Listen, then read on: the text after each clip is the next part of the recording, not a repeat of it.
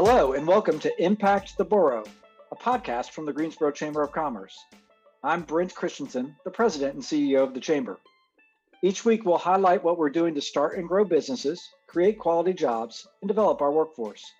We'll also check in with our community partners to share inspiring stories and important information from across our community. This podcast is brought to you by Truliant Federal Credit Union, a modern, mission driven financial institution focused on the needs of its members, the businesses it serves, and our community. With five locations in Guilford County, including a dedicated commercial lending office at Friendly Center and a highly rated mobile banking app, Truliant makes it their business to help you grow yours. Visit Truliant.org for more information. Thank you, Brent. Um, hi, everyone. I'm Tracy Myers, the Chamber's Executive Vice President of Member Engagement. And today we're going to be talking about financial literacy, including the latest efforts to educate students so they can become smart consumers, business owners, and employees in the future. And as some of you may know, I do have a background in the financial industry. Um, so when I was in college at UNCG, um, I started my very first financial industry position as a part-time teller at Truliant Federal Credit Union. And so I spent 10 years at Truliant. Um, and one of the things that I got to do that I really enjoyed probably the most was financial literacy and financial education. And so I got the privilege of putting on some webinars and some seminars around the topic. So I am very excited today about our podcast. So here to help me delve into the important topic is one of the companies that we know supports personal finance the best, and that's Truliant Federal Credit Union. So I'm very excited to welcome Renee Shipko Rohrer, the Community Engagement Manager for Truliant. So Renee, tell our audience a little bit about yourself. Thank you, Tracy. Um, yes, so uh, I have been at Truliant for about seven years. Um, before that, I have a background in fundraising and um, marketing in non in the nonprofit world. And I too went to UNCG and um, completed a master's degree at Appalachian. So, um, the, my personal story with financial education is that um, my family was a middle class family when I was growing up until my dad um, actually he had he lost all of our money in a with a gambling addiction that we didn't realize he had. So overnight my family became um, poor really. I mean we were very much struggling um, and a lot of the things that i have seen play out in my family's uh, life and my mother and and so forth are are tips that everyone can benefit from right things about always having emergency savings and you know the importance of um, understanding credit and how it can impact you negatively and positively moving forward in your life so i am very passionate about financial education always have been um, because of my personal interest in it and so happy to be here today Thank you, Renee. And I, I love your story. I think that resonates in so many ways. There are a lot of individuals um, that do financial literacy or you know engage in financial education and that background comes from those experiences and i know we'll dig deep into the preparation of students um, so that they have that personal finance knowledge so that they can move forward in life my story is very similar um, in that middle class family. Mother was a small business owner. Father worked in a um, in a mill in Eden, and he was diagnosed with an illness and had to suddenly come out of work. And we didn't have that background. We didn't have that education. And so that was something when I was in college that drew me to Truliant was I want to learn this. I want to know how to do this for myself. And then that definitely led into teaching that and, and sharing that with students. Um, so I know we'll dive, we'll dive deep into that topic today. And to help us do that, um, we have our second guest, Jonathan Permar, the Director of Social Studies for Guilford County Schools. Welcome, Jonathan. Hi, Tracy. It's so ex- exciting to be here, and I'm happy to be a part of this conversation. Um, like you said, I'm the social studies director with Guilford County Schools. Um, I have been in education in some way, shape, or form for about 15 years now, um, with a little bit of time overseas, but most of it in Guilford County Schools. Um, I think that's pretty cool because I'm actually a product of Guilford County Schools as well. Um, so I grew up here. I got an undergrad in history at Elon. Um, was very lucky to have that experience. And so I'm very much local uh, to the community of, of Greensboro and the Triad. So um, I'm I just love being able to be a part of the school system still. So my background is not necessarily in financial education, right? Um, I was a history major and I went on to become a social studies teacher um, through an education program at Elon. And uh, in, in that, we do a little bit with, with you know civics and economics in a sense in terms of our studies um, but it was really really limited. And and so over time it's really just taken on on my end a lot of self-study a lot of reading um, a lot of interest in prep. I think a lot of it comes from similar stories as y'all growing up with um, humble backgrounds and and just really wanting to um, learn more and be better prepared moving forward for myself um, that that drove my interest in financial education so much so that I actually went to grad school at NC State and earned an MBA um, so that I better understood the larger economic market and how that plays out um, in our community, but then also obviously it's something that we teach in our school system. Um, so again, that's just a, a little bit about me and kind of how I'm I'm in a weird way maybe connected to financial education now. Yes, and Jonathan, you and I sit on the board together um, for Junior Achievement of the Triad, which is definitely um, another way that we engage in that financial education and financial literacy space, um, along with Christopher Murray uh, from Truliant Federal Credit Union. So the three of us, um, the three organizations do work together very closely around this topic.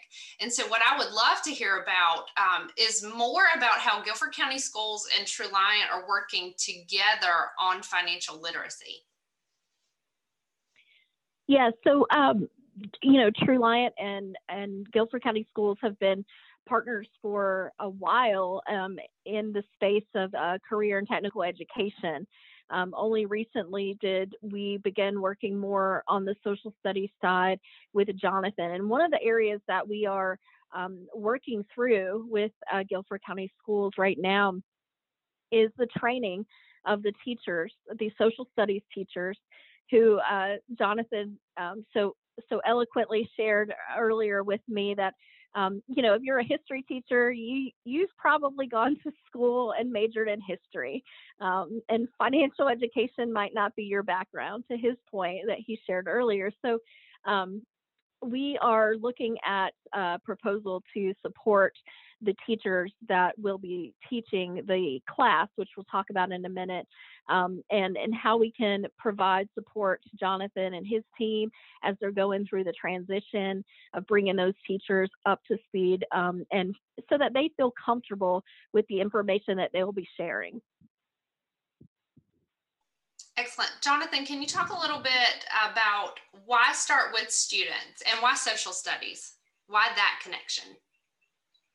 So I think it's it's it's a little twofold. There's a, a, logistical aspect and then there's a content aspect. And so I'll hit on this logistical aspect first. Um, the current personal finance course, it's currently um, not necessarily relegated to social studies, right? It's currently a CTE course, career and technical education. And for anyone who is familiar with these pathways, career and technical education is elective courses. And so that logistically means that not every student would have access to that information because they don't necessarily take that class. However, every student does take a social studies course. And probably everybody remembers at some point they took a civics and economics course. It might have been called civics and economics. It might have been called ELPSA or economic, legal, and political systems in action or some other variation thereof. Um, and, so in social studies, we've, we've always hit on it because I, I think all of us can recognize the interdependence of economics and government and community and, and those types of organizations and systems, um, but it's never been a focal point. And so this is the opportunity to, to tease this out in social studies as a focal point because economics is a part of, of what we look at.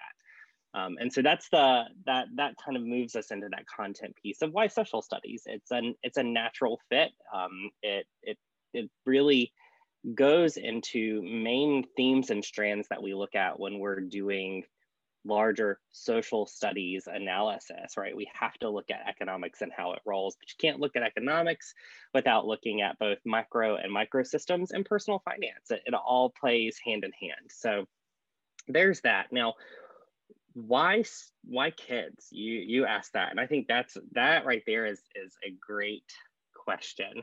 You know, I think um, realistically speaking, when I was 18 years old and leaving high school, like I knew nothing about money, right? And I think that's a true story about so many people. Um, you know it exists. You know that you get it by doing things that that being work, right? Um, but really understanding how the systems of of finance and economics operate to truly improve your own life outcomes is a mystery for a lot of 18 year olds when they leave high school. Um, and, and let's be honest, it's a mystery for a lot of adults. I feel like I wasn't uncovering parts of that mystery until I was like 30. Um, and, and so I think with, with our kids, it's it's great to start there because the earlier they understand this information the better. And realistically we talk about kids but they're 17 and 18 years old right? They are young adults. They have part-time jobs. They're thinking about college or going into a, a skill school. They are wanting to go into the workforce and earn money and buy things and you know plan for their future and you can't really do that without firmer understandings of personal finance and economics. Right i definitely agree. Um, i can i can definitely relate to conversations um, with students over time. I know i've met students um, who once they reach that age of 18 um, the parents in the household sometimes were asking them to apply for credit and and using their credit scores and, and their credit information. And so the students didn't really understand that. We also had, um, I remember at one point sitting with college students um, who were seniors and, and talking about financial education and talking about um, as they were getting ready to enter college and, and what they were going to need to do around credit. And I remember um, a young lady raising her hand and saying, okay, I'm just going to be honest. People keep talking to us about our credit. What is that? What what is a credit score? Um, I'm, I'm, willing to raise my hand and say i don't know what that is but people keep talking about it.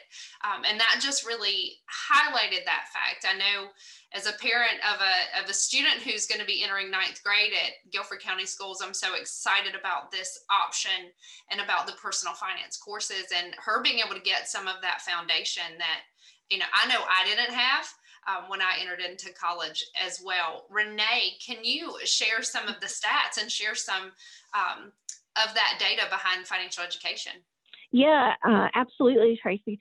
Last year in 2020, before the pandemic, the National Foundation for Credit Counseling had put together a study where one in four uh, that found that one in four adults don't pay their bills on time. Um, and that is a current, that was a snapshot uh, in February of last year before we got into um, the life that we know now. Additionally, uh, the same study found that 62% of uh, adults in our country carry credit card debt um, over 12 months. So, you know, uh, people that are not paying off their credit card every month that are carrying that debt, we know that that leads to additional debt and sometimes, um, you know, financial stress, which we'll talk about later in the um, program. But uh, the additional research from groups like uh, the National Endowment for Financial Education and the CFPB have found that uh, the states that have added high school personal finance education um, are seeing uh, changes really in their adult in their adult perspectives. In the way that it looks is that these high school students once they become adults they are um, having higher credit scores. They have lower default um, defaults on loans uh, they have lower student debt because they understand how debt and credit work together. Um, they're paying off their student loans uh, at a more rapid pace and more effectively than students who haven't had the financial ed component component. And uh, you know, what we like to hear is that um, these students are not falling into the traps of payday lending and those types of programs, which we know can really hurt uh, credit and hurt people's financial standing moving forward. So, um, you know, the data is there to support uh, that when students go through financial education at the high school level, that it does produce adults that know more about their finances that can better manage their finances and that are in a better position because they've just to your point tracy they they've had the basics they know what the word credit means they know um, what uh, credit can do to their potential uh, borrowing in the future.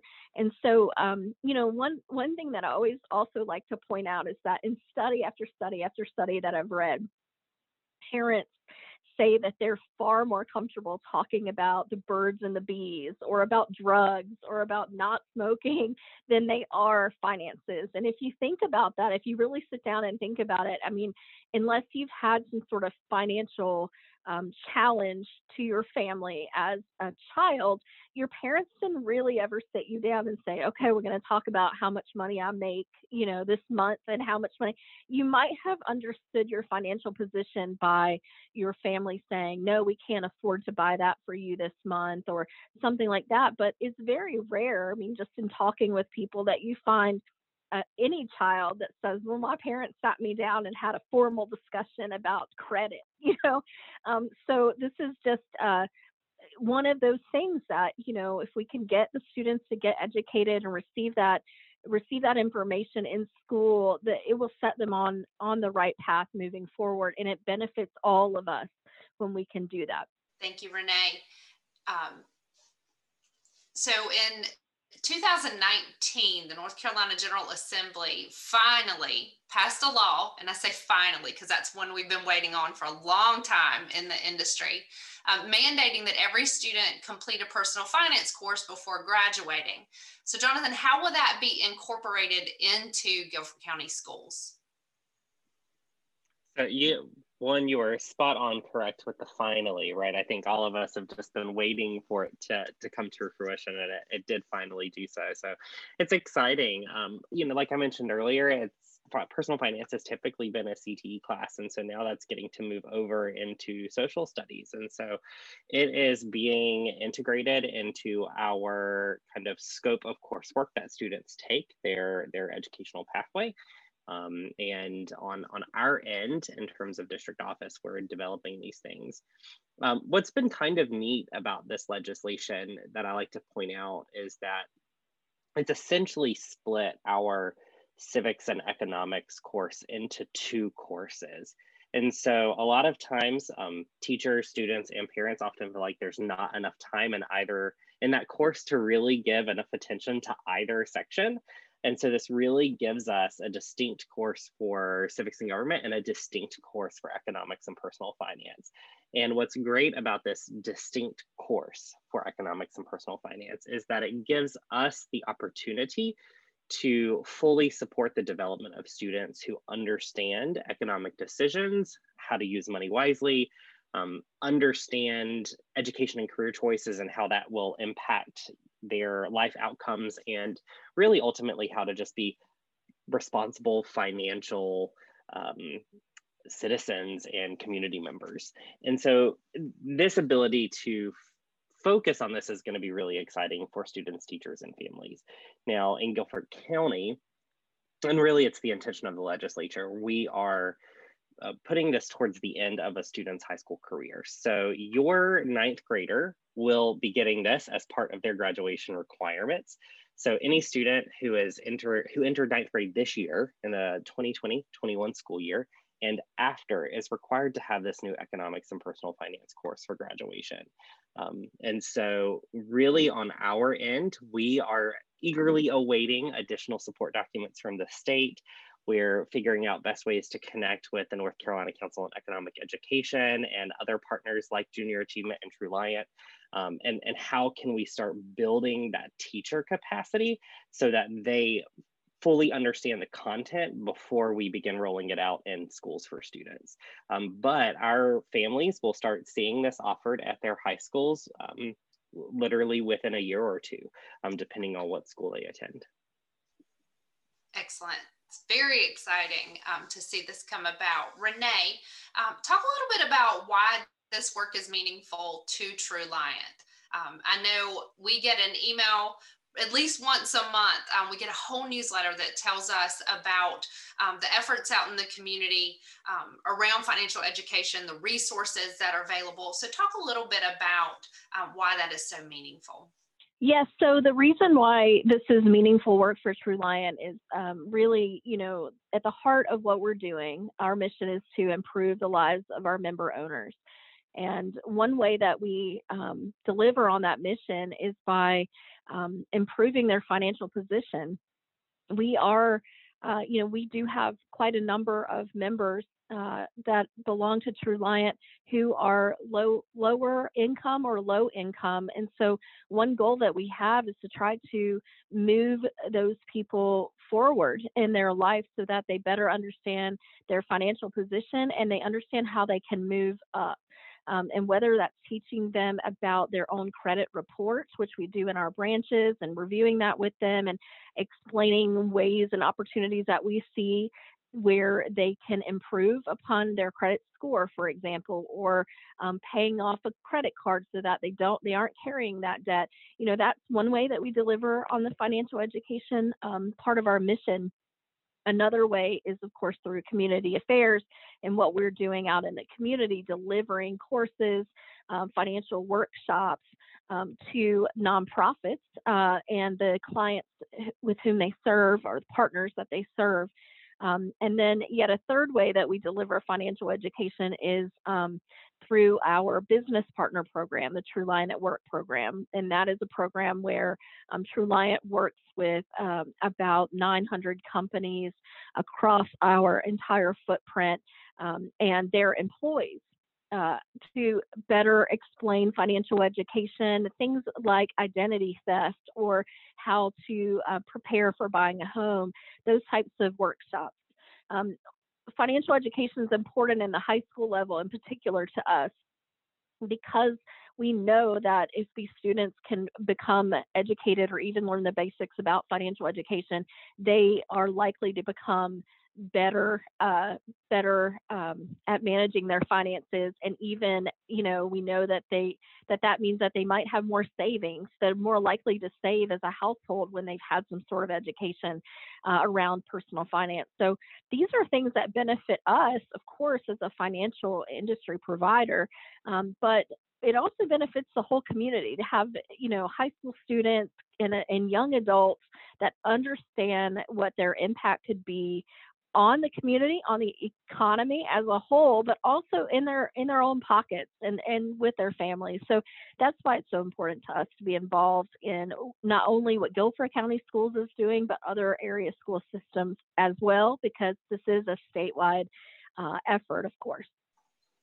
Excellent, Renee. And you know, I'm always impressed. I feel like Truliant does such a good job of working all across um, different age groups and different demographics um, with financial education. That's so important because we do have high school students are going to be getting this information. I know you guys work with middle school students. Um, the earlier you get in that pipeline, I think the better. Um, even from just a kid's account and explaining, well, this is money you save, this is money you can spend, um, this is money that needs to go away for charity. So uh, just always impressed with how you guys go to the youngest age you possibly can, um, but continue to educate your members at whatever stage of life that they're in.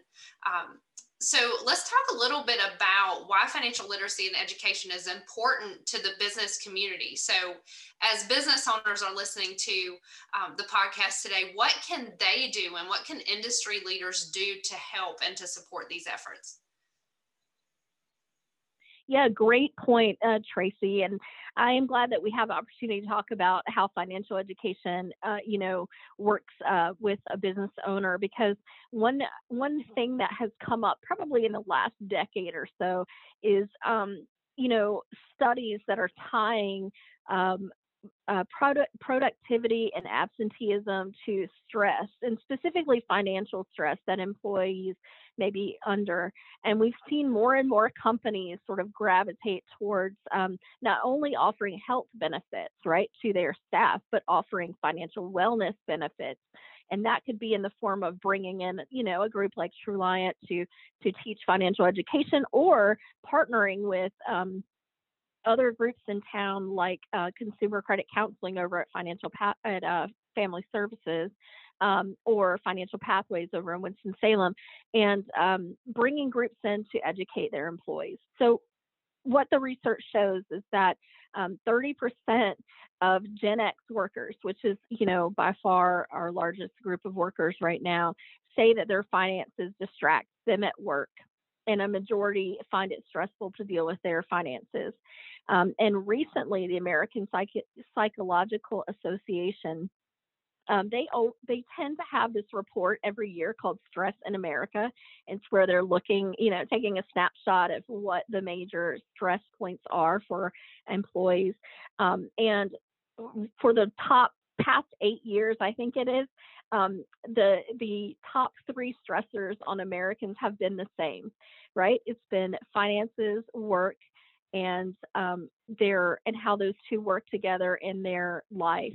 And so when you look at that, it, you know, it's like upwards of 71% of people are reporting that that that finances and money and work are their top um, stressors and how why that's important, right? Like we talk a lot about stress, and yeah, I think each of us is under some sort of stress right now during what the pandemic and everything we've been through. But um, how do, why does that matter, right? Well, it matters because it translates directly into um, healthcare costs, right? So, so we also know from the research that individuals that are stressed are, are paying more for health. They're incurring more health care costs, upwards of $500 more than an individual who reports lower stress, um, lower stress in their life. What we know is that, you know, all this work is being done by psychologists and uh, economic uh, folks and leaders in our industries is that um, when we invest and we provide education, and financial education for both high schoolers or adults and high schoolers that are going to be entering our workforce or are already in our workforce, that we can reduce those stress levels, which in turn will make employees more productive.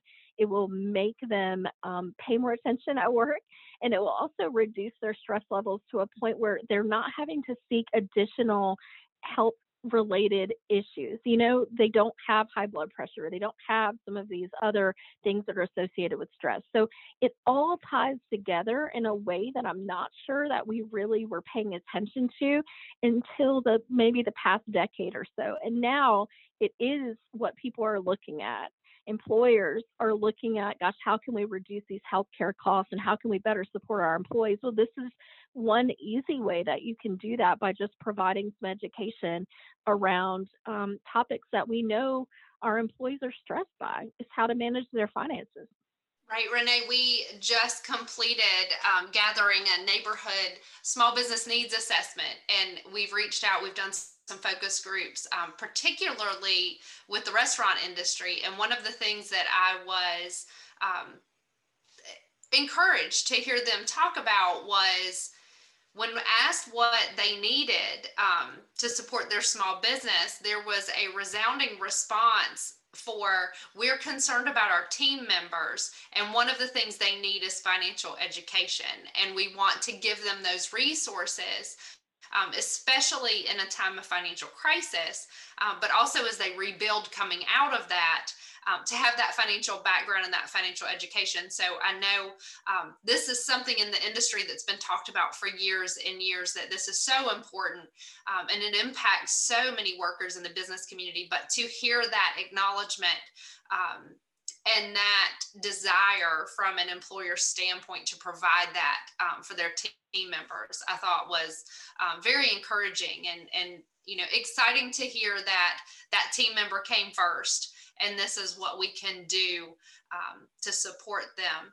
Um, Jonathan, as this course gets rolled out, obviously there are challenges. Um, you know, it in my head it sounds simple sometimes to say, oh, well, every student will just need to get personal finance before they graduate. I know it is much, much more complicated than that.